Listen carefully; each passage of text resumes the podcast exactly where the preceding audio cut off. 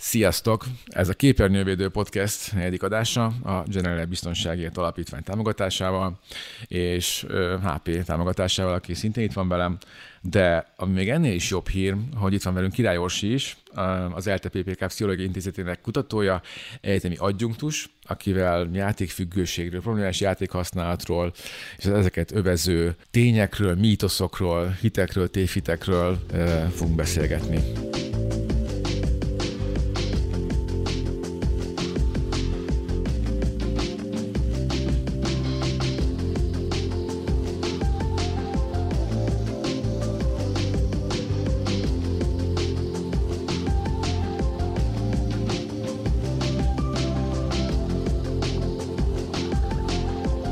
Felmerült egyébként korábbi beszélgetés ö, során, de, de örülnék, hogyha tényleg ennek így innen ugranák neki, hogy mi a különbség a problémás játékhasználat és a játékfüggőség között, mert azért van ezzel kapcsolatban zavar a fejekben.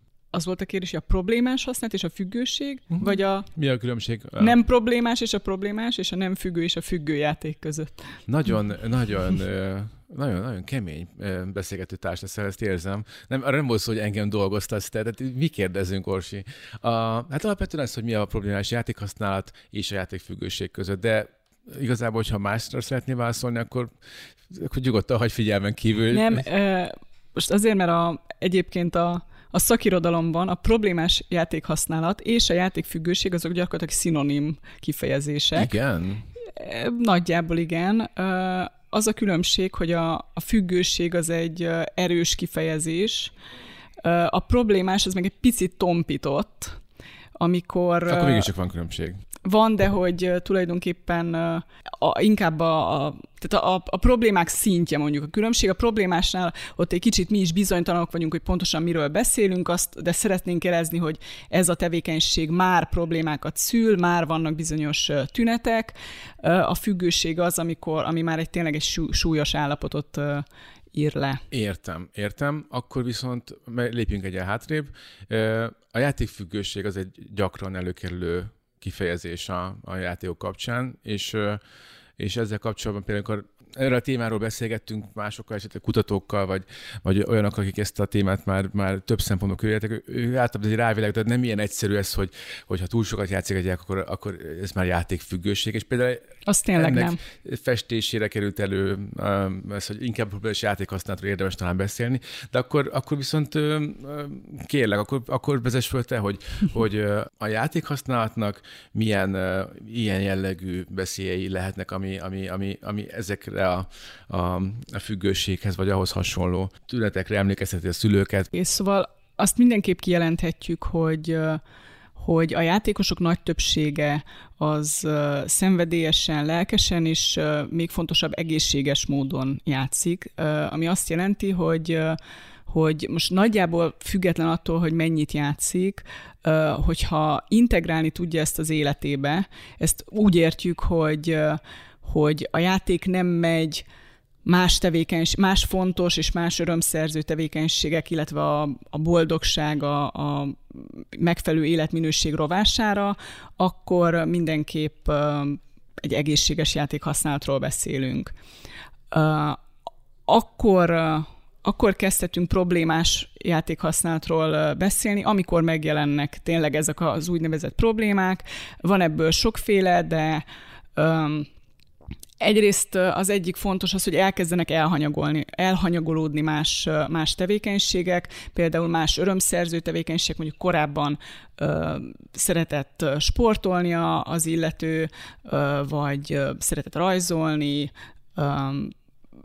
tudom, mű, művészetek iránt érdeklődött, stb. És ez egyszer csak így el, elkezd, elkezd minden háttérbe, át, háttérbe szorulni, és egyre, egyre nagyobb hangsúlyt kap a játék, és egy idő után már mondjuk nincs semmi más, csak a játék. Ugye ez, ez egy ilyen folyamat lehet. Ugyanígy mondjuk a társas kapcsolatok, korábban, korábban mondjuk volt intenzív kapcsolata mindenféle baráttal, családdal, ismerősökkel, stb. És aztán ezek elkezdenek leépülni, és a végén gyakorlatilag teljesen elszigetelődik az egyén a feladatok szintjén, szintjén ugye mondjuk bejár az iskolába, jól teljesít, stb., vagy bejár a munkahelyére, elvégzi a munkáját, stb., és akkor innen jön a szint, elkezd, elkezd lógni, hiányozni, elkezd nem bejárni az, az a munkahelyére, beteget jelent, stb. egész odáig, hogy mondjuk kiesik a suliból, vagy, vagy kirúgják a munkahelyéről. Tehát ezek, ezek a ö, szintek, illetve mondjuk a saját, a saját ö, maga elhanyagolása az, hogy most ö, megfelelő módon alszik-e, táplálkozik, ö, sportol, mozog, stb. egész addig a szintig, a, a, mondjuk az igazán végletes szint, amikor mondjuk már a, a mosdóba sem megy ki, hanem fog egy, egy üveget és, és Hűha, ez már, ez már extrém. El, el, bocsánat, hogy, izé, de hogy, hogy, hogy, hogy ilyeneket is felhozok példának, de hogy a, tényleg az extrém esetekben akár ez is, ez is előfordulhat. Úgyhogy az igazán súlyos videójáték függőségi esetek, azok nagyon kísértetiesen hasonlítanak egy, egy, egy mondjuk olyan drogfüggőségi esetre, amit mondjuk a televízióban, a különböző filmekben látunk, vagy amit így Különböző... Így kép így él bennünk így a, van, a, a súlyos függőség így van, kapcsán. Így mm van. Ez, hál' Istennek ez nagyon ritka, de vannak sajnos ilyen esetek. Volt annak idején az a nagyon ikonikus South Park epizód, amikor um, a South Park főszereplői rácsúsztak nagyon keményen a World of Warcraftra, és, és ott ilyen teljesen e, súlyos eltorzuláson kereszt, mentek keresztül, és tényleg ott volt az az emlékezetes jelenet, amikor a Cartman a saját anyjával hozatta be ja, a kacs, most kacsát, de, de azért Próbáltam elfelejteni már. Nagyon, hát ezt én sose tudom ezt elfelejteni, és itt vagyok neked, hogy emlékeztesselek rá. Köszönöm. Na de viccen kívül egyébként ez egy nagyon riasztó kép belegondolni abba, hogy amikor egy alkoholista vagy egy drogfüggőhöz hasonlítjuk a játékfüggőt, akkor, akkor tényleg el tudunk-e menni ilyen szélsőséges képekig, amit, amit az ember inkább ilyen iróniának gondol, vagy leginkább talán egy erős túlzásnak. Orsi, ez lehetséges tényleg akkor, hogy, hogy ilyen egészen szélsőséges eseteket próbálunk már függőségnek nevezni? Um, Vagy ti találkoztatok hát, már ilyenekkel? Mivel mi leginkább nagymintás kérdőíves kutatásokat végzünk, ahol nagyon sok embert kérdezünk meg, és viszonylag felületesen, ezért nyilván a kérdőívekből ez így nem derül ki, de kolléganőm végz, készített már interjút olyan játékfüggővel, aki hát hát nem mondom, hogy éppen ennyire, de azért elég ijesztő dolgokat mesélt, hogy mondjak egy példát. Azt mondta, hogy miután már elvesztette a munkahelyét, a mindenféle kapcsolatát, és, és már hetek óta nem mosott hajat, csak játszott, ült otthon, akkor a, tehát, hogy ne, nehezére esett lemenni a boltba is, ugye valami zsömlét, vagy valamit még kellett volna vegyen magának, hogy ne halljon éhen, és mondta, hogy föltette, és szem, a szemébe húzta a kapucnit, mert annyira szégyelte azt, hogy hogy néz ki, hogy inkább rá se nézett senkire, és úgy vásárolt, és egyébként is ez egy nagyon szorongást váltott ki ben, belőle, hogy neki ki kell menni, és be kell menni egy, egy boltba. Egyébként, uh, egyébként szóval, hogy tud ez elég ijesztő lenni tényleg. Egyébként az az ember, aki, aki ennyire szélsőségesen belecsúszik az adott cselekvésbe, és itt most nem kifejezetten ugye csak a játékokról beszélhetünk, hanem aki egy adott cselekménynek lesz ennyire a rabja, ő, ő egyébként akkor tudatosan meg tudja élni ennek a, a szégyenét, mert csomóan azt mondják, hogy, hogy amíg tudom uralni, vagy amíg azt érzem, hogy ez probléma, vagy van szégyenérzetem, addig valójában nem is vagyok függő, hiszen a függő az állandóan önfelmentő és ez egy, én ezt egy nagyon torsz kifogásnak éreztem mindig. Igazából a szakma hogy áll ez a kérdéshez? A függőségnek a felismerése az még nem jelenti a függőséggel való szembenézést, vagy az, az azon való kontrollt, ugye? Tehát azért ezt kijelenthetjük, hogy azért, mert én azt mondom, hogy ha függőnek érzem magam, akkor még biztos nem vagyok függő. Ez, ez, ezt én, csak én érzem torzálításnak, vagy mit gondol erről a szakma? Hát talán leginkább az, azt mond, az mondható el, hogy ameddig nincs betegségbelátás, mondjuk egy olyan esetben, amikor valaki tényleg függ, vagy tényleg súlyos esetben, viszonylag hosszú ideig nincs betegségbelátás, az illető próbálja, ahogy te mondtad, valahogy felmenteni magát, és azt gondolja, hogy ő egyébként kontroll, képes kontrollálni erre, ezt csak nem, nem akarja, az, azért nem kontrollálja, mert nem akarja, de egyébként Ez képes lenne rá. Ilyen szokás, ez bármikor abba tudnám hagyni. Így, pontosan, pontosan. Hm. És szóval, hogy hosszú ideig nincs be, betegségbelátás, de nyilván eljön, el tud jönni az a mély pont, az a, az a szint, ahol már egyszerűen muszáj valahogy szembenézni, és, és ez, a, ez a szembenézés, ez viszont elengedhetetlen ahhoz, hogy, hogy az illető elkezdhessen gyógyulni. Ha nincs betegségbelátás, akkor változtatni és gyógyulni sem lehet, mert ahhoz muszáj a motiváció és a, a szándék.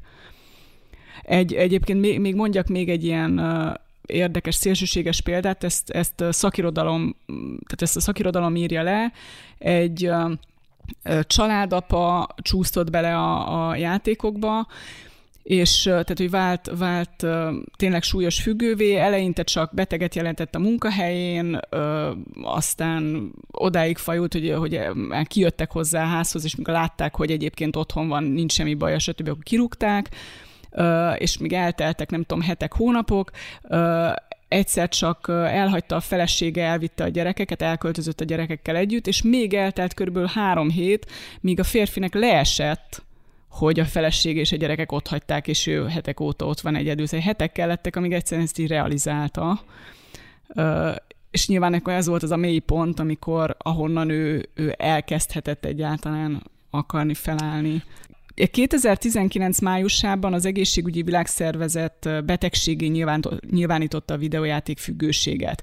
Ez egyébként egy ez nagy visszhangot ö, váltott ki a videójátékipar részéről és a játékosok részéről, stb. De az, az a helyzet, hogy tulajdonképpen a definíció most itt most taglalhatom is, vagy sem, de mindenképp a, a definíció az egy ilyen nagyon súlyos állapotot ír le, tehát magyarán az ilyen súlyos állapotokat lehet videójáték függőségnek címkézni, a sokkal kevésbé súlyosokat nem lehet a definíció alapján. És kifejezetten az volt, a, vagy az az egészségügyi világszervezetnek a szándéka, azért van, hogy ilyen nagyon nagyon súlyos eseteket, vagy olyan definíciót hoztak létre, ami csak a nagyon súlyos eseteket kategorizálja, hogy a lehető leg, leg kevésbé stigmatizáljuk a játékosokat, meg a játékot, mert azért akárhogy nézzük, ezt, ezt érezhetjük, ugye az, azok, akik benne vannak a játék, játékos világban, azért tudják, hogy hála Istennek nagyon kevés olyan ember van, aki ennyire szélsőséges ö, ö, állapotba kerülne, ö, és tehát, hogy ezért ez volt, ez, ez volt a szakmai ö, szempont és álláspont, hogy, hogy próbáljuk elkerülni azt, hogy a játékosokat stigmatizáljuk bármilyen definíciónak a létrehozásakor, mert ugye ezt a definíciót, ezt a szakma, szakma hozta létre, és létre, létre lehetett volna hozni egy más definíciót is, ami a sokkal kevésbé súlyos eseteket is már betegségként címkézi, de hogy ez nem volt, nem volt cél. Hogy, hogy viszonyul ezeket, hogy, hogy viszonyul egymáshoz mondjuk az alkoholizmus és a játék használat ebből a szempontból. Most lehet, hogy ez, ez, ez grotesznek hangzik, de ugye alkoholt is nagyon sok ember fogyaszt, akármilyen kis mennyiség mennyiségtől kezdve sok mennyiségig az élete részeként. Játék is, játékosok is így van, akik, akik csak a mobilján néha rátéved egy, mit tudom én, Candy Crush-ra, vagy, vagy pedig akár minden nap több órát is játszik. A, arányaiban, százalékában szerinted hogyan néz ki ez a kettő egymáshoz képest? A, a, a, ugyanolyan százaléka súlyos alkoholista az alkoholfogyasztó emberek összessége, mint a játékosok közt a játékfüggő? Egyrészt egyébként azt mondhatom, hogy maga a definíciók alapján a hasonlóan súlyos eseteket nevezik alkoholistának, mint játékfüggőnek. Az arányok azok most, hogy Magyarországon vagy globálisan, vagy hogy, de mondjuk Magyarországon jóval, tehát a Magyarországon a szakma akár 10%-ra is teszi az alkoholisták számát, vagy hogyha kicsit mondjam, óvatosabban akarnak fogalmazni, hogy 5%-ra, de hát azért gondoljunk bele, az 100-ból 5 vagy 10 ember az őrületesen sok. A, a mi kutatásaink alapján viszonylag egyértelműen ki lehet jelenteni, hogy a videójáték függőség aránya az jó, jóval egy százalék alatt van. Jóval uh-huh. egy százalék alatt van. Ez egy nagyon fontos információ.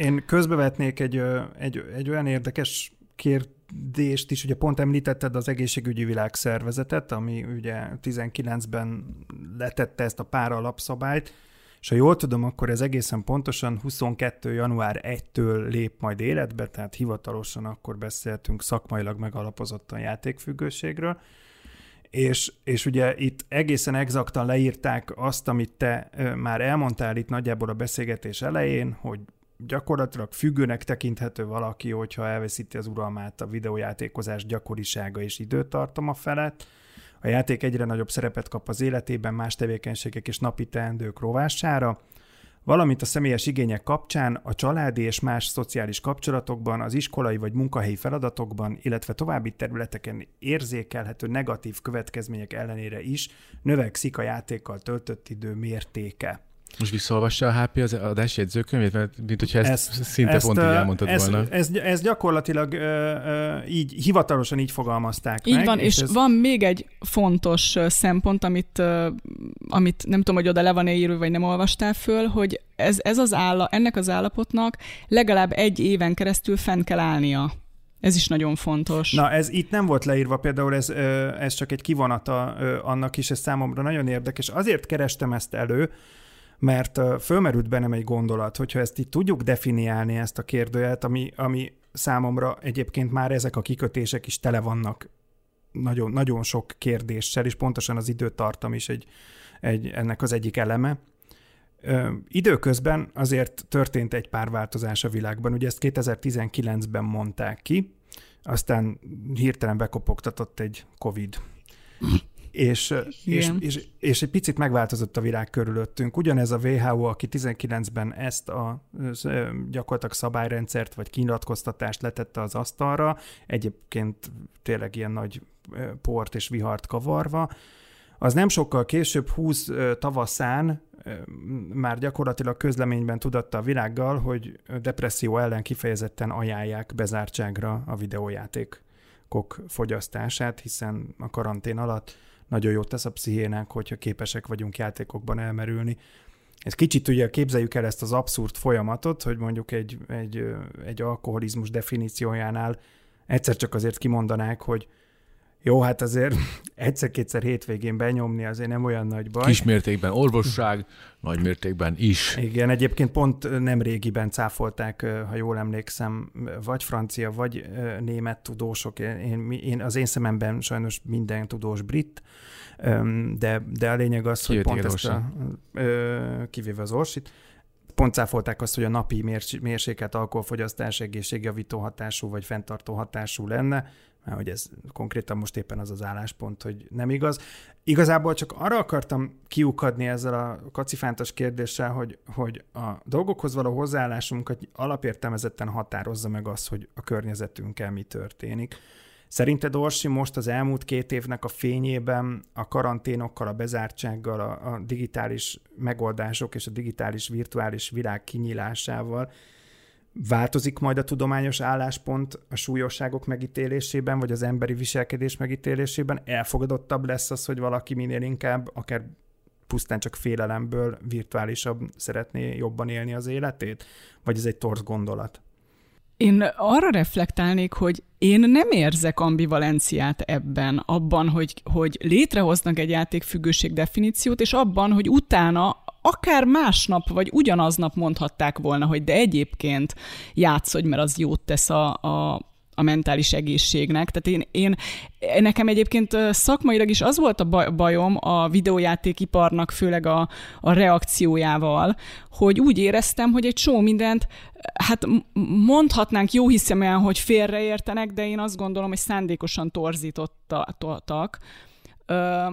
Mármint úgy érted, hogy a... leginkább a sajtó értelmezését, tehát a, a média hát megjelenésekre re, reflektáltak, és a médiában ez, ez eléggé el, el torzult módon jelent meg, a leegyszerűsítve így, hogy a, na, már a, na már a WHO is azt mondja, hogy a játékfüggőséget na, okoz kb. Mert, ilyen. De hogy a WHO egyáltalán nem mondta soha azt, és nem is fogja azt mondani, hogy a játékfüggőséget okoz, legalábbis önmagában a játék nem okoz függőséget a játékok addiktívak, és rájuk lehet csúszni, ugyanúgy, hogy alkoholokra, drogokra is. ezt a hasonlóságot, ami de, az alkohol, például, mint az alkohol. Igen, de hogy, hogy azt senki nem mondta, hogy a játékok önmagukban függőséget okoznának, és azt sem mondta senki, hogy a játékok károsak, vagy legalábbis úgy értem szakmai körökben ez, ez te, te, te, teljesen azt mondják, hogy Azért is kezdtem azzal a műsort egyébként, hogy a játékosok legnagyobb része számára ez egy szenvedélyes tevékenység, ami gazdagítja az életüket, és ez, ez, az, ez, az, ez a szakmai álláspont. Az, hogy sajnálatos módon van egy kevesebb, mint egy százaléknyi ö, ember, aki, eset, aki esetében ilyen súlyos patológiás állapot alakul ki, ez egy sajnálatos dolog, de ez nem jelenti azt, hogy egyébként a játékok ne lennének jók és, és, és hasznosak, és, és ezért is van az, hogy, hogy ugyanaz a WHO ajánlotta tényleg jó szívvel azt, hogy a COVID időszak alatt, meg egyetem akár máskor is, csak máskor most miért ajánlják, mert hogy ez így nem jött föl, a COVID időszak a, a járvány miatt pedig tényleg az volt, hogy hogy főleg a szociális a játékok szociális vagy társas oldala miatt ajánlották, hogy, hogy ez ez egy megfelelő mód arra, hogy úgy tartsuk a kapcsolatot a barátainkkal, a szeretteinkkel, hogy egyébként fizikailag nem, nem találkozunk és nem terjesztjük a járványt. Nem tudom, hogy válaszoltam-e HP a kérdésedre. Hát mondjuk rá, engem nagyon érdekel még mindig azért az a vonal, hogy a, a, a, általában ugye az eszképizmus, mint motiváció, az, az olyan számomra, de ez csak egy kérdés, hogy olyan, mintha az eszképizmus, ami korábban inkább gyengeséget vagy, vagy negatív értéktársítást tartalmazott magában, az most lehet, hogy az utóbbi két évben, mintha jó, hasznos dolog lenne. Nyilván nagyon sokat viccelnek is azzal, hogy a, a, azok az emberek, értem. akik ez, ez, ez nekem furcsa, mert a, a, a, az, az a baj, és áll is le, Orsi, hogyha mondjuk ez egy teljesen vakvágány, de nem, most nem tudok szabadulni a gondolattól, hogy párhuzamban gondolkodjak az alkoholizmus és a játékfüggőségről. És ebből kiindul például gondolj arra az, hogy, hogy ahogy az alkoholhoz viszonyul a, a, a magyar ember, és amilyen, amilyen kép él azokkal kapcsolatban, hogy, hogy, hogy mondjuk felnőttek például, amikor gyerekeket bátorítanak helyzetekben arra, hogy, hogy na, ez egy férfias dolog, és hogy de ezek, ezek nagyon, furcsák számomra, és, és például pont ebben a, ebben a szempontból azért alkoholt fogyasztani is egyfajta eszképizmus, ha nem is felfogott, vagy teljesen belátott módon. Tehát én ezt most csak azért mondom, HP, mert Ö, nagyon érdekes, amit mondasz, de hogy számra egészen meglepő ez a gondolat, mert az ember rettetesen sokféle kreatív és költséges és, és egyéb módot talált már az évszázadok alatt arra, hogy, hogy így úgy, de valahogy meneküljön az, az elől, amiben éppen van. Igazából erre akartam utalni, tehát hogy az az, az értéktársítás, amit ezekhez a folyamatokhoz a társadalom próbál hozzácsatolni, és aztán tényleg, bocsánat, Orsi, átadom neked a szót ennek a kérdés kapcsán, csak, csak próbálom valahogy magyarázni, hogy mire akarok kiukadni, hogy hogy ahogy a világ változik körülöttünk, nyilván ezek az eszközök is változnak, hogy számomra most egy nagyon nehéz kérdője, vagy egy kérdéskör, hogy a, a, a virtuális, digitális világba való menekülés, és lehet, hogy a játéktól egy kicsit majd érdemes eltávolodnunk, mert van más gondolatom is ebben a témában, de hogy ez a fajta az, az eszképizmus az elfogadottabb társadalmi forma lehet-e, mint amilyen mondjuk a Covid előtt volt, mármint a virtuális dolgokat és a játékot tekintve. Nem tudom, hogy így világosan, amit kérdezni szeretnék, vagy, vagy szerintetek vakvágányon mozgok ezzel, de bennem van egy ilyen furcsa kérdés, ami, ami, ahogy megítélték tíz évvel ezelőtt a, a gémereket, a netezőket, a, a, a társasjátékozókat, a, a fantasy szerepjátékot játszókat, ahogy ennek a társadalmi megítélése változott, az egyébként nagyon hasonló az, amit egyébként a Mazur is mondott, hogy valóban az alkoholt is ítélhették meg valamikor károsan, aztán pedig egy olyan társadalmilag teljesen elfogadott eszközé vált, ahol persze a függőség problémás, de az, hogy valaki iszik, az társadalmilag egyáltalán nem elítélendő. Hát illetve nem arányosan volt elfogadott egyik a másikhoz képest. Tehát persze Így van. az alkohol szemben is azért voltak, akik mindig markánsan elutasítóak voltak, de, de, de hogy nem volt arányosan és helyesen, és minden, minden esetben egészségesen kezelve a hozzá a viszony, az, az biztos, igen. És most úgy érzem, hogy az elmúlt két év egy jelentős változást hozott ezen a fronton, és nem tudom megítélni, hogy most jó dolog történik, vagy nem jó dolog történik-e, mert hiszen mindig is lelkesen harcoltunk azért, hogy a videójátékokat ne egy negatív rémképként dolgozzák föl az emberek magukban, vagy azok az emberek, akik rajta kívül állnak, vagy nem látnak rá mélyebben. De hogy most, most mi történik, és hogy hova vezet majd így a társadalmi megítélése, a számomra nagyon izgalmas kérdés, és akkor még bedobnám Csalinak a social media fogyasztás kérdését is, ami, ami nyilván kritikus az elmúlt években szintén, és ugye egyre több kutatás jön ki, és most a legutóbb éppen az Instagram és a Facebook körüli botrányokra bőven elég gondolni, ahol hát saját maga a vállalaton belüli kutatások igazolták azt, hogy erősen addiktív és függőséget okozó struktúrára épül, főleg az Instagram.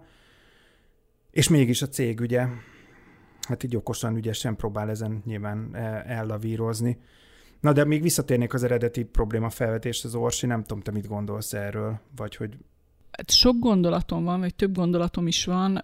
Egyrészt ez, én is azt gondolom, amit, amit te, hogy maga a járványhelyzet az, az befolyásolhatja, vagy hogy mondjam, felgyorsíthatja a játékoknak, meg egyáltalán a digitális eszközöknek a, eszközök használatának az elfogadását, vagy azzal, hogy kevésbé féljünk tőle, így, hogy mondjuk az idősebb generációk is rákényszerültek arra, hogy, arra, hogy otthon dolg, otthonról dolgozzanak, vagy, vagy így tartsanak kapcsolatot másokkal, olyan eszközöken keresztül, ami eddig idegen volt számukra. Tehát, hogy ebből a szempontból abszolút azt gondolom, hogy felgyors, adhatott egy löketet annak, ami el, idővel előbb-utóbb így is úgy is meg fog történni. Nyilván, hogy felnő az a generáció, aki már ebbe született bele, vagy legalábbis otthonosabban mozog, akkor nyilván ezek a félelmek, ezek enyhülni fognak.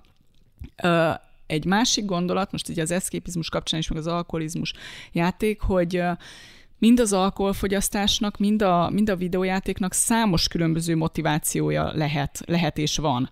A, az alkoholfogyasztásnak is uh, tény és való, hogy van egy uh, hát szakmailag copingnak, megküzdésnek, de akár eszképizmusnak is nevezhetjük motiváció is, amikor azért iszunk, hogy felejtsünk tulajdonképpen a gondjainkat, a nehézségeinket, stb. De van, van, vannak, má, van más, vannak más motivációk is. Az egyik nagyon fontos, az például a társas motiváció, amikor gyakorlatilag a társaság, a buli kedvé, a társaság kedvéért iszunk, van egy fokozásnak nevezett motiváció, amikor mondjuk a bulikban kifejezetten a kedvünknek a, vagy azért iszunk, hogy jobb kedvünk legyen, jobban tudjunk ellazulni, bulizni, stb. Aztán van olyan is, hogy konformitás, ami tulajdonképpen azért, az, azért iszunk, hogy nem, hát hogy, ne mert, mert hogy ez egy, igen, ne lógjunk ki a sorból, mások is isznak, ez az elvárás, stb. És, és a kutatások egyértelműen bizonyítják azt, hogy, hogy a különböző motivációk különböző módon kapcsolódnak a, az alkoholizmushoz, vagy a problé- az ivás mértékéhez is egyébként, és a problémás, vagy az ivás problémásságához is. És az, aki a felejtés, a problémái elől való menekülésére iszik, az, az tulajdonképpen az az igazán, általában az, az kötődik a problémássághoz, mondjuk az, hogy egy buliban jobban érezzem magam, ez meg általában nem. És a, videójátéknál is így van, hogy van egy számos motiváció, ami mond, mondjam úgy, hogy ártalmatlan, és egyébként a, a COVID kapcsán a, mondjuk az egészségügyi világszervezet is leginkább erre mondjuk a társas élményre, tehát hogy emiatt ajánlotta a videójátékozást, nem annyira az menekülés, vagyis igen, a menekülés, mert a, a videójátékok esetén, a, amit eszképizmusként nevez a szakma, az nem is annyira az, amikor ilyen pozitívan elmen, elmerülünk a játék világában, és ugye megszűnik az időérzékelés, és nagyon jól érezzük magunkat, és ez egy jó, jó ilyen flow élmény, ne, nem, is, nem is annyira erről van szó, hanem sokkal inkább arról van szó, amikor kifejezetten azért játszunk, mert van egy csomó bajunk a mindennapokban, és hogyha játszunk, akkor addig, addig legalább nem gondolunk ezekre. És sőt, egy idő után, amikor mondjuk, vagy a súlyosabb esetekben már nem is igazából nem is arról van szó, hogy ha valaki játszik, akkor, akkor boldogságot, örömet, flow, élmény, flow élményt él át, hanem csak egyszerűen azt az Mindegy egyébkénti, az, az egyébkénti uh, szorongását és rossz érzéseit tudja valahogy tompítani, csökkenteni.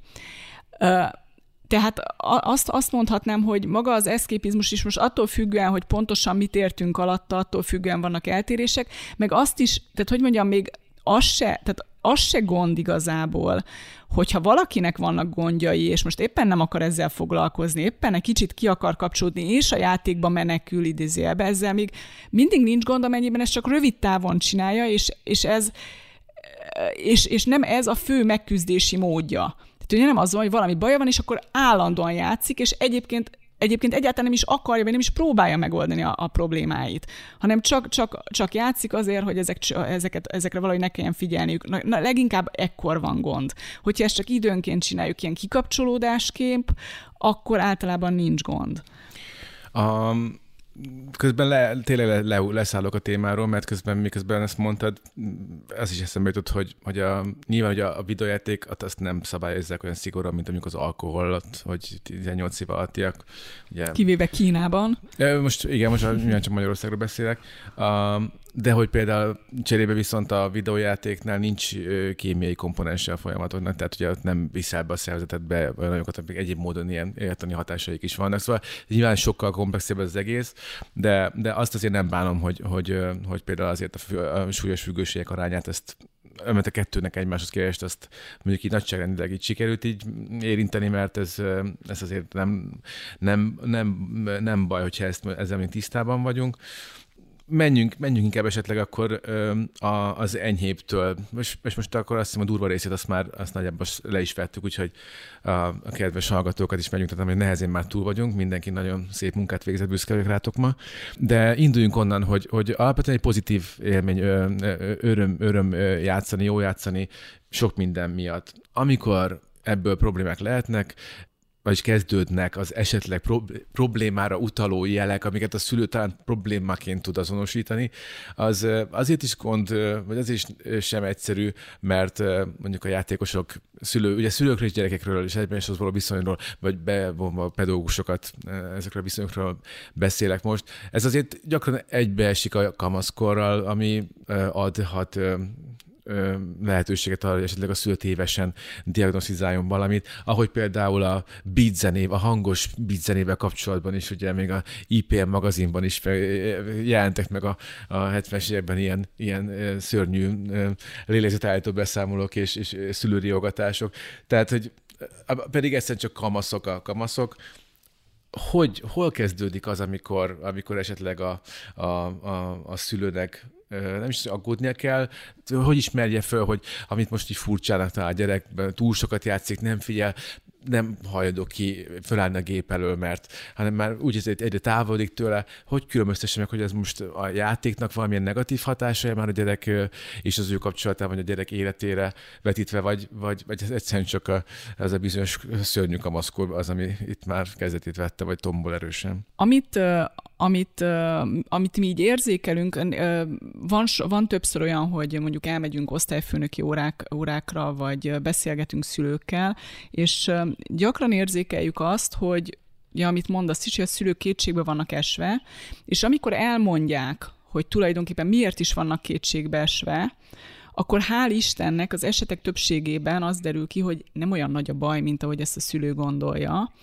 de hogy a tipikus az az, hogy ugye ő tényleg nagyon meg van ijedve, mert úgy érzékeli, hogy a gyerek jellemzően a kamaszfia, nem csak, vagy nem kizárólag, de jellemzően a kamaszfia nem csinál semmi más, csak játszik. Legalábbis ez így szokott elhangzani a szülőktől. És akkor, amikor így visszakérdezünk, hogy jó, de jár, iskola, jár iskolába?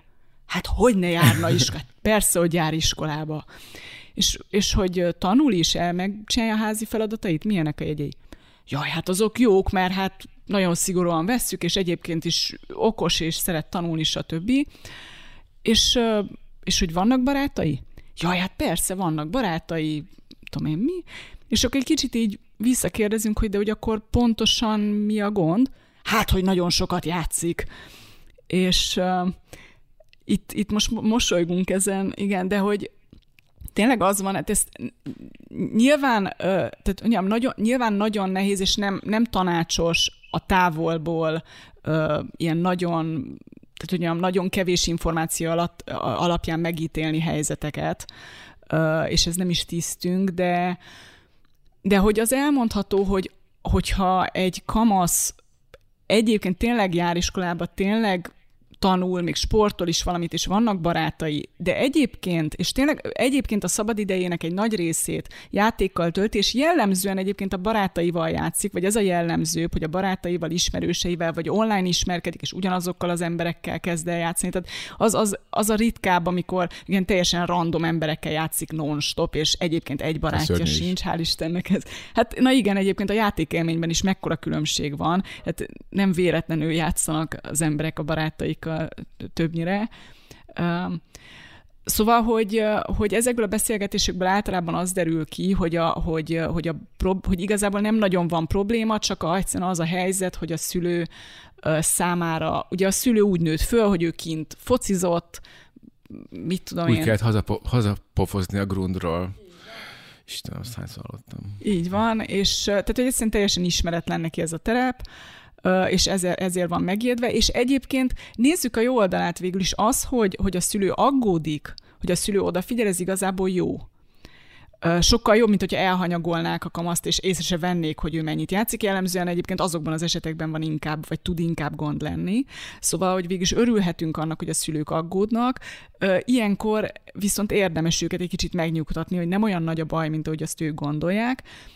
És visszatérve még a kérdésedre, a jelek azok pedig pont azok, amik nem ezek. Tehát, hogyha az van, hogy mondjuk elkezdenek masszívan romlani a, a, a tanulmányjegyek, amik eddig mondjuk nem voltak olyan szörnyűek, ö, észreveszik, hogy most már egyáltalán hiába hívják fel a barátai, a gyerek nem akar kimenni, vagy nem akar találkozni velük, vagy, vagy akár ö, online se beszélgetnek, nem, nem, nem csetel velük, nem, ne, nem megy el, mondjuk így a Covid alatt ugye el se lehetett, de hogy egyszerűen nem, nem ö, kiesik ezekből a társas tevékenységekből nem érdekli, elveszíti az érdeklődését, a családdal is mondjuk megromlik a, a, a viszony, el, elhanyagolja mondjuk azokat a feladatait, amiket egyébként eddig, eddig hajlandó volt levinni a szemetet, hajlandó volt elmosogatni, most meg már egyáltalán nem hajlandó, vagy nem érdekli semmi, rendszeresen szomorú, rendszeresen nem akar beszélgetni semmire, semennyire pedig eddig akart, vagy hajlandó volt. Szóval, hogy ezek azok a jelek, amik, amik tényleg utalhatnak arra, hogy valami gond van. Nem biztos, vagy nem feltétlenül játékfüggőség, meg egyáltalán a játékfüggőség az jellemzően más problémákkal párosul, depressziós tünetekkel, szorongással, különböző egyéb, egyéb nehézségekkel. Tehát ugye ezek azok a, a jelek, amikre ezek a jelek, amiket, figyelni. amikre érdemes figyelni, hogy, hogy ezek, akkor ha van, akkor valami probléma van, de az még egyáltalán nem biztos, hogy, hogy a játékokhoz kötődő, a kapcsolódó probléma. Most nem a játékokat mosdatom. Nem, nem, nem, nem. Azért, hát... Nem azért, csak azért, csak hogy, hogy mert közben hogy majdnem vissza is kérdeztem, hogy de hát majdnem, majdnem minden kamasz ilyen. Oké, okay, de majdnem minden kamasznak vannak kisebb-nagyobb lelki problémái, vagy valamilyen közösségben tapasztalt negatív viselkedés, vagy, vagy, vagy valami egyéb negatív élmény feldolgozásával járó nehézsége, stb. Tehát, hogy ezt így ne, nem szerencsés ráegyinteni, hogy jó, hát nekünk se volt egyszerű, azt mégis rendes emberek lettünk, mondják általában nem feltétlenül rendes emberek, de, de nem viccelem el, csak hogy amikor, amikor ugye ez a problémás állapot ez előáll, akkor, akkor nagyon könnyű. A, a szülő egy csomószor e, ugye érzi, hogy fogy a, már, már távolodik tőle a gyerek, e, ahogy kamaszodik, e, már nem az a kis kedves,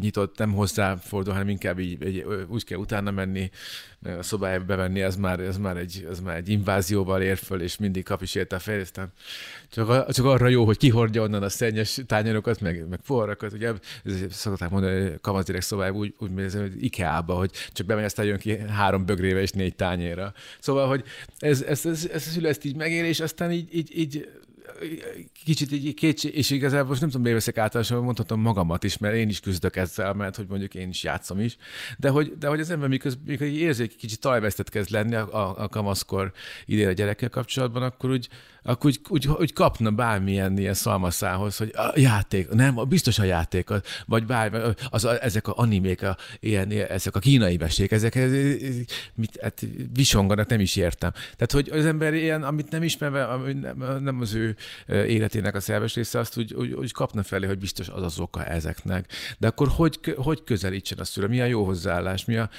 amikor, amikor valamelyik ilyen piros lámpa fölvillant, hogy amiket soroltál, azok közül valamelyik tapasztalható? Egyébként az egyik legfontosabb, azt gondolom, hogy eleve ugye az, az az egyik tanácsos, hogy a, gyerek, a gyerekkel ugye kicsi kortól kezdve beszélgessünk, nyilván mindig a saját szintjén, de ugye ez lenne a, a vágyott, hogy, hogy a gyerek megszületésétől kezdve egész felnőtt koráig van egy folyamatos kommunikáció. Nyilván ez mindig változik, hogy milyen tud lenni, és persze a kamaszok tényleg lehetnek távolságtartóbbak, akkor már elkezdenek titkaik lenni, nyilván nem kell belemászni a privát szférájukba, de, de hogy az a javasolt, meg vágyott, hogy azért legyen egy, egy bizalmi kapcsolat a szülő és a gyerek között, amiben belefér, vagy aminek része az, hogy mi rendszeresen beszélgetünk egymással, és, és amit talán sok szülő nem csinál, közben megtehetné, vagy könnyen megtehetné, az az, hogy beszélgessen a gyerekkel, akár a játékokról, akár a közösségi médiáról, akár a bármilyen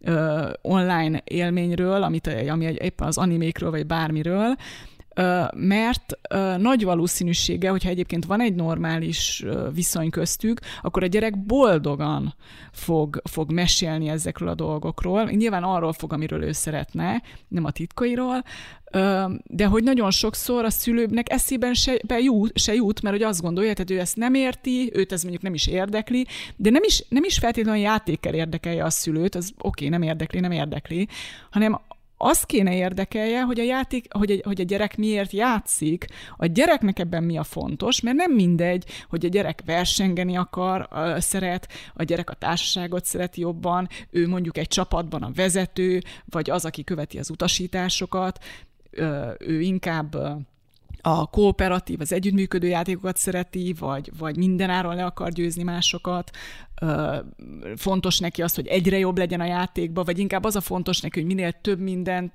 több, több, többféle tapasztalatot és élményt szerezzen. Szóval nagyon, nagyon színesek a játékok, nagyon sokféleképpen lehet játszani őket, és hogyha ezekről beszélgetünk egy gyerekről, gyerekkel, akkor nagyon sok mindent megtudhatunk róla, és akár egy csomó olyasmit is, amire, ami egyébként nem kerülne elő akkor, hogyha minden nap csak azt kérdezgetjük tőle, hogy milyen volt az iskola, vagy mi történt ma, és a gyerek azt fogja mondani, hogy semmi, semmi különös. Ez, ez egy annyira, annyira egy miás energiát is nélkülöző kérdés, és a gyerek sem fog beltenni ebben neget, hogy válaszoljon rá komolyan, és ezt a szülők nem értik meg, hogy ilyen kérdésre nem lehet, hogyha ő nem veszi a fáradtságot, hogy egy, egy olyan kérdést tegyen fel, ami tényleg most a gyerek arra azt érzi, hogy tényleg nem csak lecsekkolják, hanem hogy érdeklődnek iránta, akkor ő sem fogja betetni a vázba. Bocsánat, ezt Ezt egyébként az óvodáskorú gyerekemmel is látom, hogyha ugye azt kérdezzük tőle, hogy most mi volt a mai nap az óvodában, akkor egészen biztos, hogy azt fogja mondani, hogy semmi, vagy azt fogja mondani, hogy jó volt, de semmi többet, és hogyha elkezdünk kérdezgetni, hogy most akkor kivel játszott, mit játszott, mit kézműveskedtek, az óvónénivel mit beszélt, igen, mi volt a legjobb élménye, aludt-e, nem aludt-e, nem tudom. Szóval, hogyha egyszerűen belekérdezzünk a részletekbe, akkor a gyerek tud, könnyen tud válaszolni, és fog is. A nagy általános kérdésekre meg, meg nem is nagyon tudnak szegények mit válaszolni, ezért igazán nem kéne okoljuk őket. És így van ez a kamaszokkal is. És hogyha, főleg, hogyha volt, hogyha van egy folyamatos párbeszéd gyerekkorban, kiskamaszkorban, stb., akkor nagy valószínűséggel a kamaszkor sem lesz annyira elviselhetetlen, vagy annyira nehéz, mint amilyen egyébként lehet. lehet.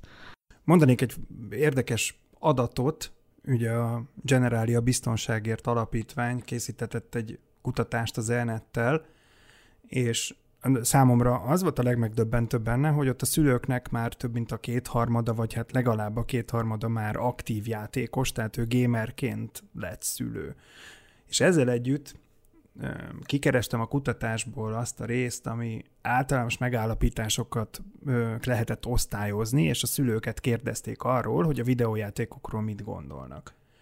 És a szülők 30 3%-a azt mondta, hogy a videójátékokba gondtalanul el lehet merülni. Most a nagyon jellemzőt mondom, tehát a leg, legmagasabb osztályzatot kapta ez a kijelentés. Ugyanakkor 34%-uk azt mondta, hogy a videójáték függőséget okoz.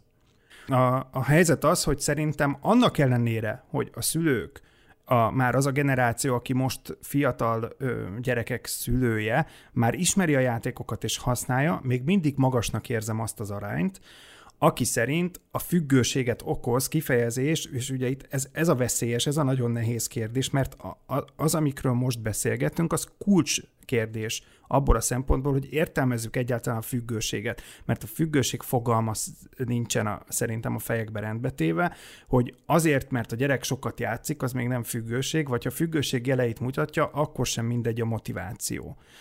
És ezért nagyon fontos, hogy egy szülő képes legyen szembenézni azzal, szerintem, hogy valójában mit lát, hogy egy szenvedélyes gyereket lát játszani, vagy egy olyan gyereket, akinek problémái vannak és a játékba menekül, vagy egyszerűen olyan gyereket, aki a szociális életét is, és a szórakozását is, meg minden egyebet is a játékok világában él ki, amit annó szülőként mi még a, a Grundon, kulcsalanyakunkban, ö, focizva, mit tudom én, botokat farik csávva, meg bábukkal vagy babákkal játszva, vagy nyilván a mi generációnk már nem, tehát én már azért a Commodore korszakba belecsúsztam, én már az a problémás tinédzser volt, voltam, akit a szülei néztek. De azért volt kártyalap a BMX-et külülék között, remélem. Volt, persze, Na jó, volt, akkor. persze, persze. Azért nehéz ez, és nagyon jól érzékeled, HP, azért nehéz ez, mert hogy a köznyelvi értelemben a függőség szó az, az egyszerűen mást jelent, mint szakmai orvosi értelemben. Na ezt akartam és valahogy egyszerűen elmakogni. vannak olyan kifejezések, hogy foci függő, csoki függő, zene függő, ami nyilvánvalóan arra vonatkozik, hogy valaki szenvedélyesen szereti a focit, a csokit vagy a zenét. És ö, és, és ugye mostanában, meg az okostelefon, internet, stb. kapcsán, ugye egyébként most tényleg több ilyen tartalmú, vagy hasonló tartalmú pod- podcastban is elhangzik, hogy akkor én is fű, okos telefon, vagy telefonfüggő vagyok, de akkor ez tulajdonképpen mit jelent, stb. Hát nem gondolnám, hogy szakmai értelemben egészen biztosan senki sem telefonfüggő, mert nem létezik ilyen függőség, mármint úgy értem szakmai értelemben véve, vagy telefonfüggőség. Ez nem egy el- elismert diagnosztikus kritérium. Ettől még érezhetjük azt, és ez egy valid dolog, hogy azt érezzük, hogy mondjuk többet használjuk a telefonunkat, mint ahogy azt szeretnénk, vagy hogy valamilyen szinten elvesztettük a kontrollt.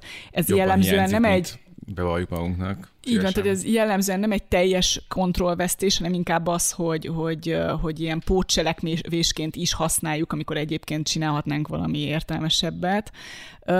És ezekben tényleg nehéz meghúzni a határt, de azt gondolom egyébként, hogy, hogy amennyiben már, amennyiben mondjuk ezt tényleg hallgatják szülők is egyáltalán, el, tehát elgondolkoznak azon, hogy akkor az ő esetük, az ő saját maguk esetében, az ő gyerekük esetében vajon, vajon melyik uh, helyzet uh, állhat fönn, akkor tényleg a kulcskérdés az az, hogy ez a tevékenység, ez, egy, ez gazdagítja az életet, vagy, vagy rontja az életminőséget, és hogyha vannak problémák, akkor azok milyen szintűek. Nyilván, ha vannak problémák, akkor az a, az a milyen, minden szinten foglalkozni kell, de hát akkor sem mindegy, hogy most éppen milyen, hogy hogyan álljunk hozzá.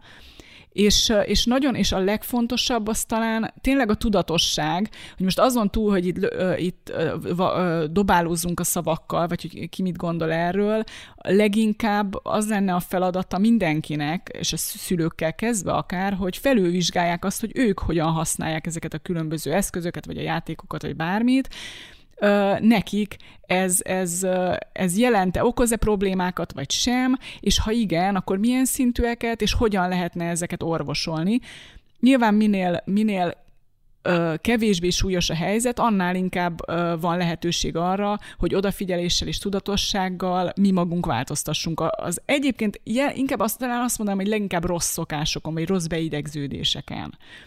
És mondjak még egy példát, amikor, amikor a kislányommal otthon voltam, az első két évben, akkor egyszer csak azt vettem észre, hogy, hogy ugye az van, hogy kapom az értesítéseket, pittyeg a telefonom, és én azon nyomban nyúlok oda, akkor is, hogyha én egyébként éppen ö, szoptatok, éppen vele játszok, éppen ráfigyelek, éppen valami fontosat csinálok, rögves nyúlok oda, holott egyébként igazán ráérne oda nyúlni, mert semmi nem történik, hogyha én azt az értesítést egy fél óra múlva nézem meg, mégis megvolt ez a, ez a, ez a beidegződés. Egyszerűen az van, nagyon röviden az van, hogy, hogy jellemzően a, ezek az értesítések, ezek nagyon sokszor olyan dolgokat takarnak, ami nekünk örömet okoz, ezért az agyunk rátanul arra, hogy, hogy, hogy gyakorlatilag dopamin szabadul föl abban a pillanatban, amikor egy ilyen értesítést meghallunk, mert tudjuk, hogy történhetett valami jó. Nem minden esetben történik, és egyébként pont ez az egyik csel,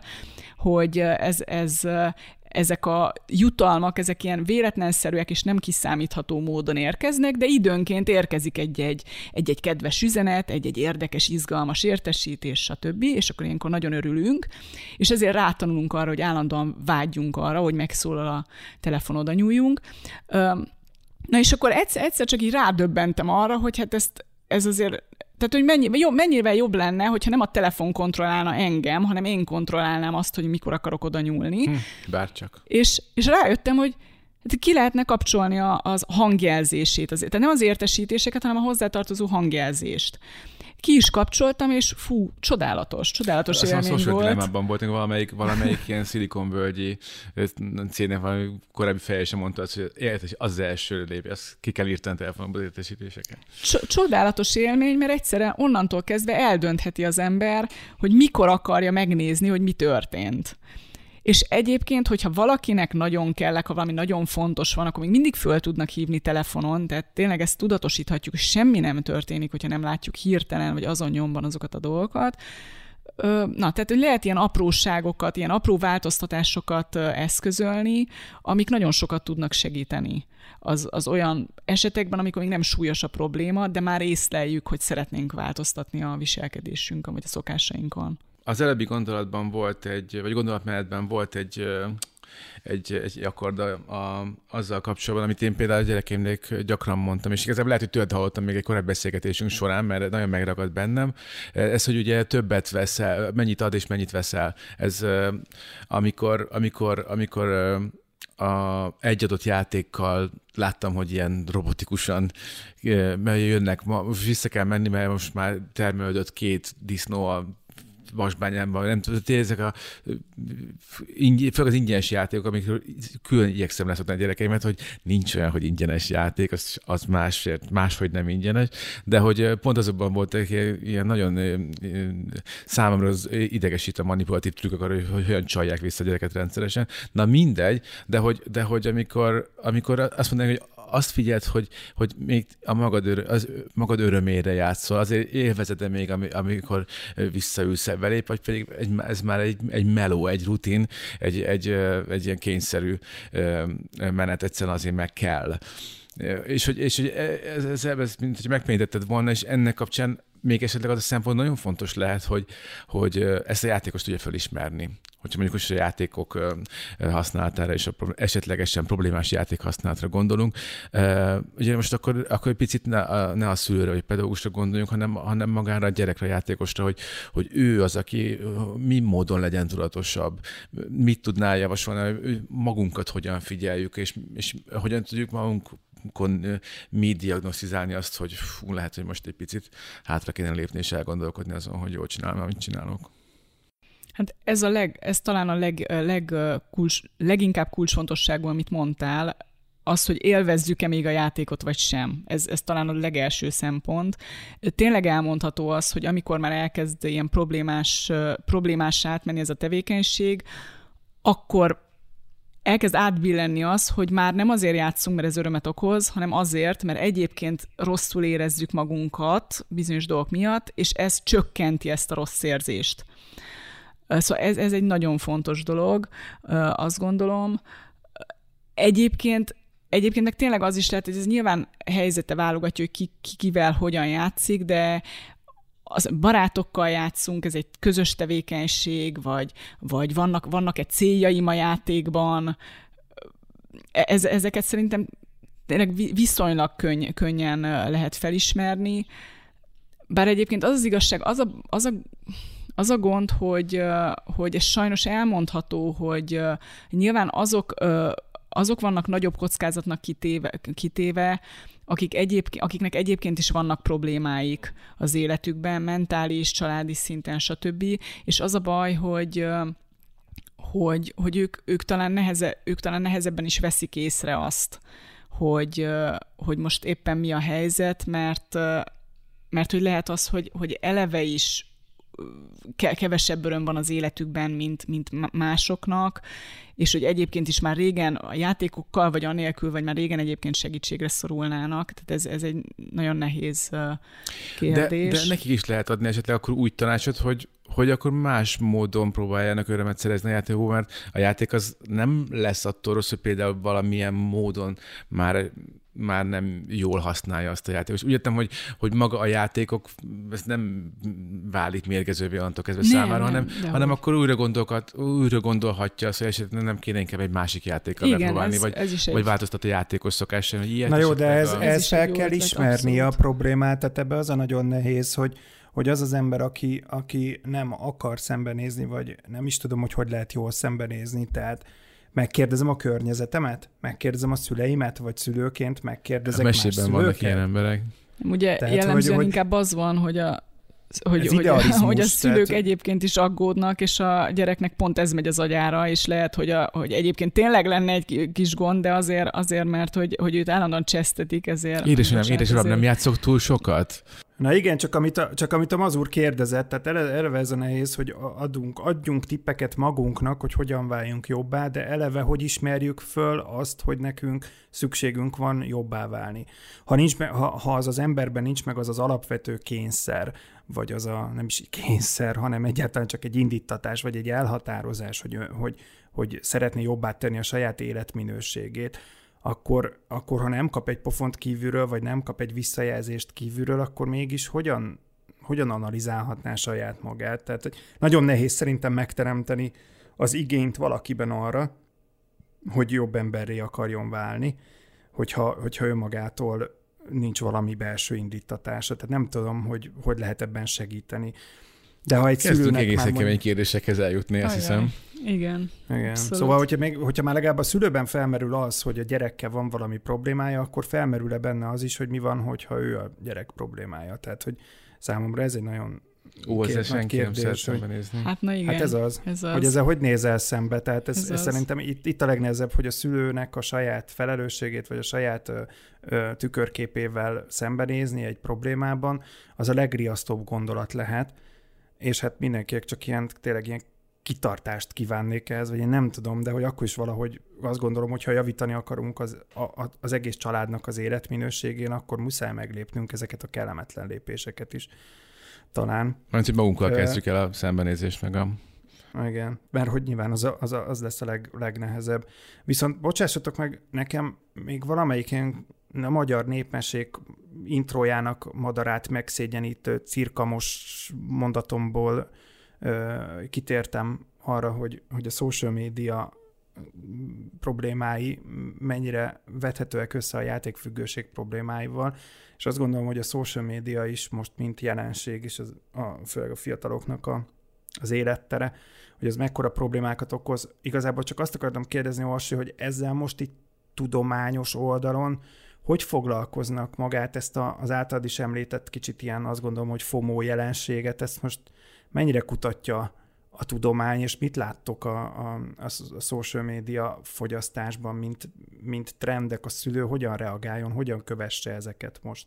Egyrészt kijelenthető az, amit mondtam, hogy nincsen ilyen diagnosztikus kategória sincs, hogy, hogy közösségi média függőség.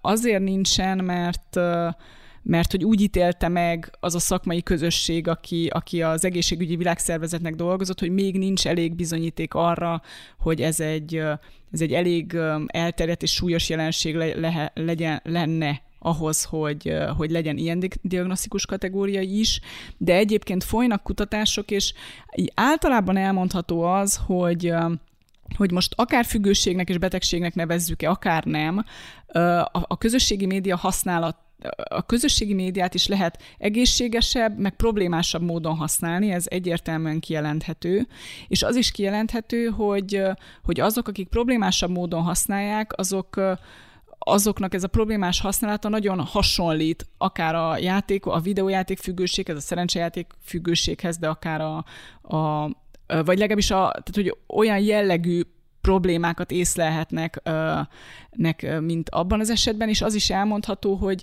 hogy hogy jellemzőbben azok az emberek, akiknek egyébként is vannak különböző pszichés nehézség, pszichés ne, családi, személyes nehézségeik, azok azok, akik hajlamosabbak arra, hogy a közösségi médiát is, a, a közösségi médiát is hát problémásan használják, vagy hogy azokból is sajnos valahogy negatívan jöjjenek ki, ezt akarom mondani. És egyébként pont a napokban néztem meg a, azt, a, azt a belső jelentést, ami, amiről ugye itt most, ami kapcsán a botrány, a botrány kitört, hogy, hogy ugye az Instagram használat az, vagyis hogy egy csomó gyerek mondja azt, hogy az Instagram használat káros, károsan befolyásolja, vagy negatív hatással van az ő életére, és többen mondták azt is, hogy hogy, öngyilko- hogy az öngyilkossági gondolataiknak az Instagram használat az oka, stb. stb. Most egyrészt, egyrészt az van, itt belenézve a számokba, az volt az érdekes, hogy, hogy a média megint teljesen másképp vette át a számokat, mint ahogy azok való, reálisak lettek volna. Most nem megyek bele a részleteibe, de lényeg az, hogy teljesen más számokat közöltek, mint ami a kutatás valós eredménye volt, hál' Istennek. Tehát, hogy hál' Istennek nem 16, meg, vagyis nem 13 meg 6 százalék, hanem jóval kevesebb a felhasználóknak mondta ezt, vagy érzi így.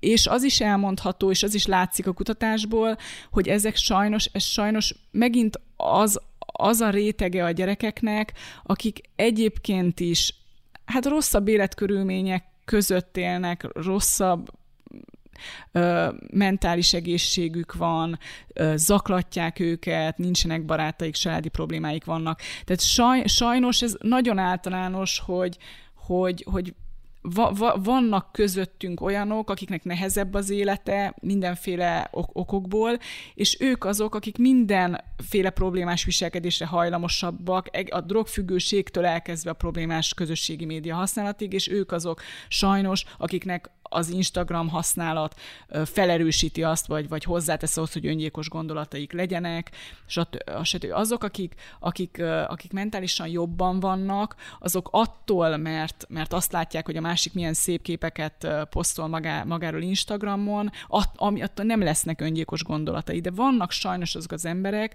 akiknél viszont felerősíti ezeket a gondolatokat az, hogy, hogy, hogy azt látják, hogy ők elmaradnak, vagy, vagy, vagy... Tehát a szépek és a gazdagok ne aggódjanak. Ezt akarod mondani? Nem ezt akartam mondani. Azt, azt hiszem, sikerült a lényeget kihalásznunk az egész. Elnézést, nem figyeltem. Candy Crush azt mondta. Ne, bocsánat, nem. Csak, csak hogy ugye nyilván van volt egy ilyen olvasat ennek, hogy hallgatod, de, de ne aggódjunk, mert ezt minket nem éri. Tehát, hogy nem, nem, nyilván nem, nem ezt értem, nem, értem. Nyilván nem Tudom, hogy nem. Csak az, hogy... Bocsánat, csak azt, szóval azt akartam mondani, és ami nagyon fontos, hogy itt megint nem az Instagram használat feltétlenül az, ami az ördög műve, mert egyébként ugyanez a kutatásnak az, az egyik fő eredménye az volt, hogy a legtöbb Instagram használó az örül, hogy Instagramot használhat, és ez gazdagítja az életét. Sajnos vannak olyanok, akiknek viszont rontja az életminőségét. És persze mondhatjuk azt, és ez tényleg így is van, hogy az Instagramban vannak olyan, tehát hogy olyan pszichológiai trükkökre és mechanizmusokra épül, amik, mi, amik, amik berántanak minket, amik... amik Mindegyik Így van, platform. így van. Tehát ez, ez így van, és ezt mondhatjuk valahol, hogy rossz, de tulajdonképpen, ahogy hogy mondjam, leülünk egy sorozathoz, sorozat elé, vagy egy film elé, és azt várjuk, hogy, hogy ráncson be, és élvezzük, és utána heteken, heteken múlva is gondolkozzunk rajta, mert máskor azt mondjuk, hogy ez egy szarfilm volt. Persze, de, hogy, de, hogy erre de, van tehát, hogy... az, hogy azok a, a, a probléma, amit ezek okozhatnak, azok pedig azok felülreprezentáltak a, a probléma, a, a nehezebb sor, sorú fiatalok Így körében. Van. Tehát értettem én, amit mondtál, csak hogy... hogy szóval, hogy, hogy ezt, ezt akartam, hogy ez egy kétoldalú dolog, vagy fegyver, mert hogy, hogy, hogy eleve is mi is azt szeretnénk, hogy, hogy vonzó és jó játékokat kaphassunk, a közösségi média felületeket is olyanok, is olyanok legyenek, hogy élvezzük őket, de ennek az az ára sajnos, hogy vannak sérülékeny emberek, akiknek ez végül is gondot fog okozni. Hozzáteszem, hogyha ezek a, ezek a fiatalok nem használnák az Instagramot, attól még valószínűleg ugyanúgy problémásak lennének, vagy ugyanúgy lennének komoly problémáik, és lehet, hogy, hogy hogy az, hogy nem használják az Instagramot, az még inkább hozzátenne ehhez, mert hogy kimaradnának egy csomó dologból, nem tudnának kapcsolatot teremteni, kapcsolatot teremteni zaklatnák őket mások azért, mert nem használják, csúfolnák őket, stb. Igazából az a baj, hogy, hogy, hogy kicsit mondhatjuk, hogy sehogy sem igazán jó. Tehát az Instagramot önmagában okolni, mondhatom, hogy butasság, vagy, vagy nem feltétlenül kéne, ugyanakkor vitathatatlan, hogy, hogy bizonyos embereknek tud, tud problémákat okozni. Sajnos ez vitathatatlan. A leg, leginkább talán azt nem kéne, amit hát nem fogunk tudni elkerülni, hogy a média mindig kisarkítsa ezeket, a, ezeket az eseteket, ugye, amikor hát gyakorlatilag ez a, tényleg a médiának a gyakorlata, egyszerűen ki, kiragadnak, és teljesen kisarkítanak. Ez a legszörnyűbbek olyan... az újságírók, mi jó, mi ilyen podcasterek vagyunk. HP, HP, segíts! Viszont akárhogy is nézzük a dolgokat, gyakorlatilag akár a játékokról, akár a közösségi médiáról beszélünk, végül mindig ugyanoda lyukadunk ki, hogyha valahogy a saját életünkben, a családi életünkben nincs rendben bármi, és nem vagyunk hajlandóak ezzel szembenézni, akkor persze nagyon egyszerű lesz mutogatni mindig valami külső tényezőre, de a hibákat nekünk kell feltárni és megoldani, és gondolom ebben viszont szakember segítsége majd, hogy nem elengedhetetlen, nem? Hogyha, tehát ezt nem, nem, nem vagyok benne biztos, hogy az ember egyáltalán szembenézni is képes ilyen problémákkal, hogyha nem kap segítséget eh, pszichológustól vagy pszichiátertől hogyha, hogyha ilyenre mégis ráveszi magát, és képes azt mondani, hogy a családomért vagy önmagamért szeretnék tenni, akkor kihez forduljon Orsi, milyen, milyen utak és módok vannak arra, hogy kicsit az önismeretünket fejlesszük? Hát az biztos egyébként, hogy, hogy a, azt gondoljuk egyébként, az, én is a szakma is, hogy nincs olyan ember a Földön, akinek egy jó terápia ne, ne tudna segíteni egyébként, még akkor is, hogyha egyébként az ember alapvetően jól, jól van, még akkor is tud segíteni, amikor meg nincs jól, akkor főleg. Sajnos nyilván ez, ez nem mindenki számára elérhető, vagy nem, nem úgy elérhető, de valamilyen szintű segítségnyújtási rendszer Magyarországon is működik ma, akkor is, hogyha, hogyha jó lenne, hogyha ez magasabb színvonalú lenne, vagy, vagy, vagy könnyebben elérhető, és minden, mindenki számára elérhető lenne. Azért valamilyen szinten ez működik, hál' Istennek. Vannak ugye iskolapszichológusok, vannak nevelési tanácsadók, vannak családterapeuták, vannak ugye a magánpraxisban dolgozó pszichológusok, mindenképpen, mindenképpen jó az, hogyha hogyha merünk segítséget kérni, és hogy az, azért az elmondható, hogyha valaki elindul a segítségkérés útján, akkor előbb-utóbb tud kapni segítséget. Magyaror, ma Magyarországon is. Szóval leginkább erre biztatnék mindenkit. Születési uh, és is. Így van, abszolút, abszolút, meg, meg sőt, meg, vagy őket együtt is leg, leginkább és legtöbbször. Uh, ami szintén nagyon sokat tud segíteni, és ez ugye nem a, nem a terápia, vagy nem a szakma, az az, hogyha vannak bizalmasaink, vannak olyan barátaink, akikkel megoszthatjuk gondjainkat, bajaink, gondunkat, bajunkat, az nagyon-nagyon sokat tud segíteni, ilyen már-már terápiás jelleggel, még akkor, egyébként akár akkor is, hogyha, hogyha ez egy online ismerettség. Maga az, hogy verbalizáljuk, maga az, hogy kimondjuk, valakinek, akiben bízunk, és aki meghallgat minket, és aki reflektál erre vala, valamilyen választ, elmondja a véleményét, mit gondol erről, hogy látja, ez is nagyon sokat tud segíteni. Tehát ugye első lépésként akár, akár ez, is, ez is jó lehet. De hát nyilván...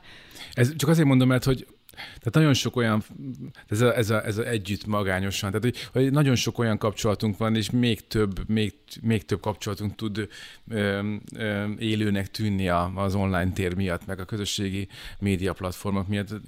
Sokkal inkább megéljük azt, hogy, hogy, hogy, hogy kapcs- egy kattintásnyi távolságra vannak tőlünk ö, ismerősök, ö, sokkal könnyebben megtaláljuk a, a, a feléjük az adat, ha akarjuk, de ez egy illúziót is ad, és, és egy csomó egy olyan fals képet, hogy mennyi barátom van, vagy mennyit beszélgetek. Tehát, hogy a, a, a, ez a platform, meg egyáltalán a, a hétközi kapcsolati, kapcsolatok szintjén is egy csomószor, akit barát barátunknak gondolunk, vagy egy baráti beszélgetésnek gondolunk egy, egy ilyen társadalmást, az, az még nem feltétlenül az a fajta őszinte valódi megnyílás és, és, és megnyilvánulás, ami, ami ezt a hatást elérheti. Úgyhogy ezek ez tényleg a, a, a teljes őszintesség, és az a fajta bizalmi kapocs kell, ami, ami, amit érdemes talán mindenkinek föltenni a kérdés, hogy, hogy hány olyan ember van, aki tényleg meg is tudja élni ezt. Hát ez kemény kérdés, és, és és hát lehetne, lehetne és kellene is talán beszélni erről, de, de ezt most már sajnos nem most fogjuk megtenni. Viszont nagyon szépen köszönöm most, hogy eljöttél hozzánk beszélgetni, és köszönöm szépen mindenkinek, aki, aki hallgatta a mostani adásunkat esetleg a Facebook oldalunkon, a műsor Facebook oldalán hozzá is szólhattok a, a témához, kérdezhettek is, hogyha esetleg még, még valamiről nem beszéltünk ezek kapcsán, ami, ami, ami foglalkoztat titeket, és, és hátra tudunk rá sort keríteni akár egy későbbi adásban, vagy esetleg ott is megpróbálhatunk válaszolni rá.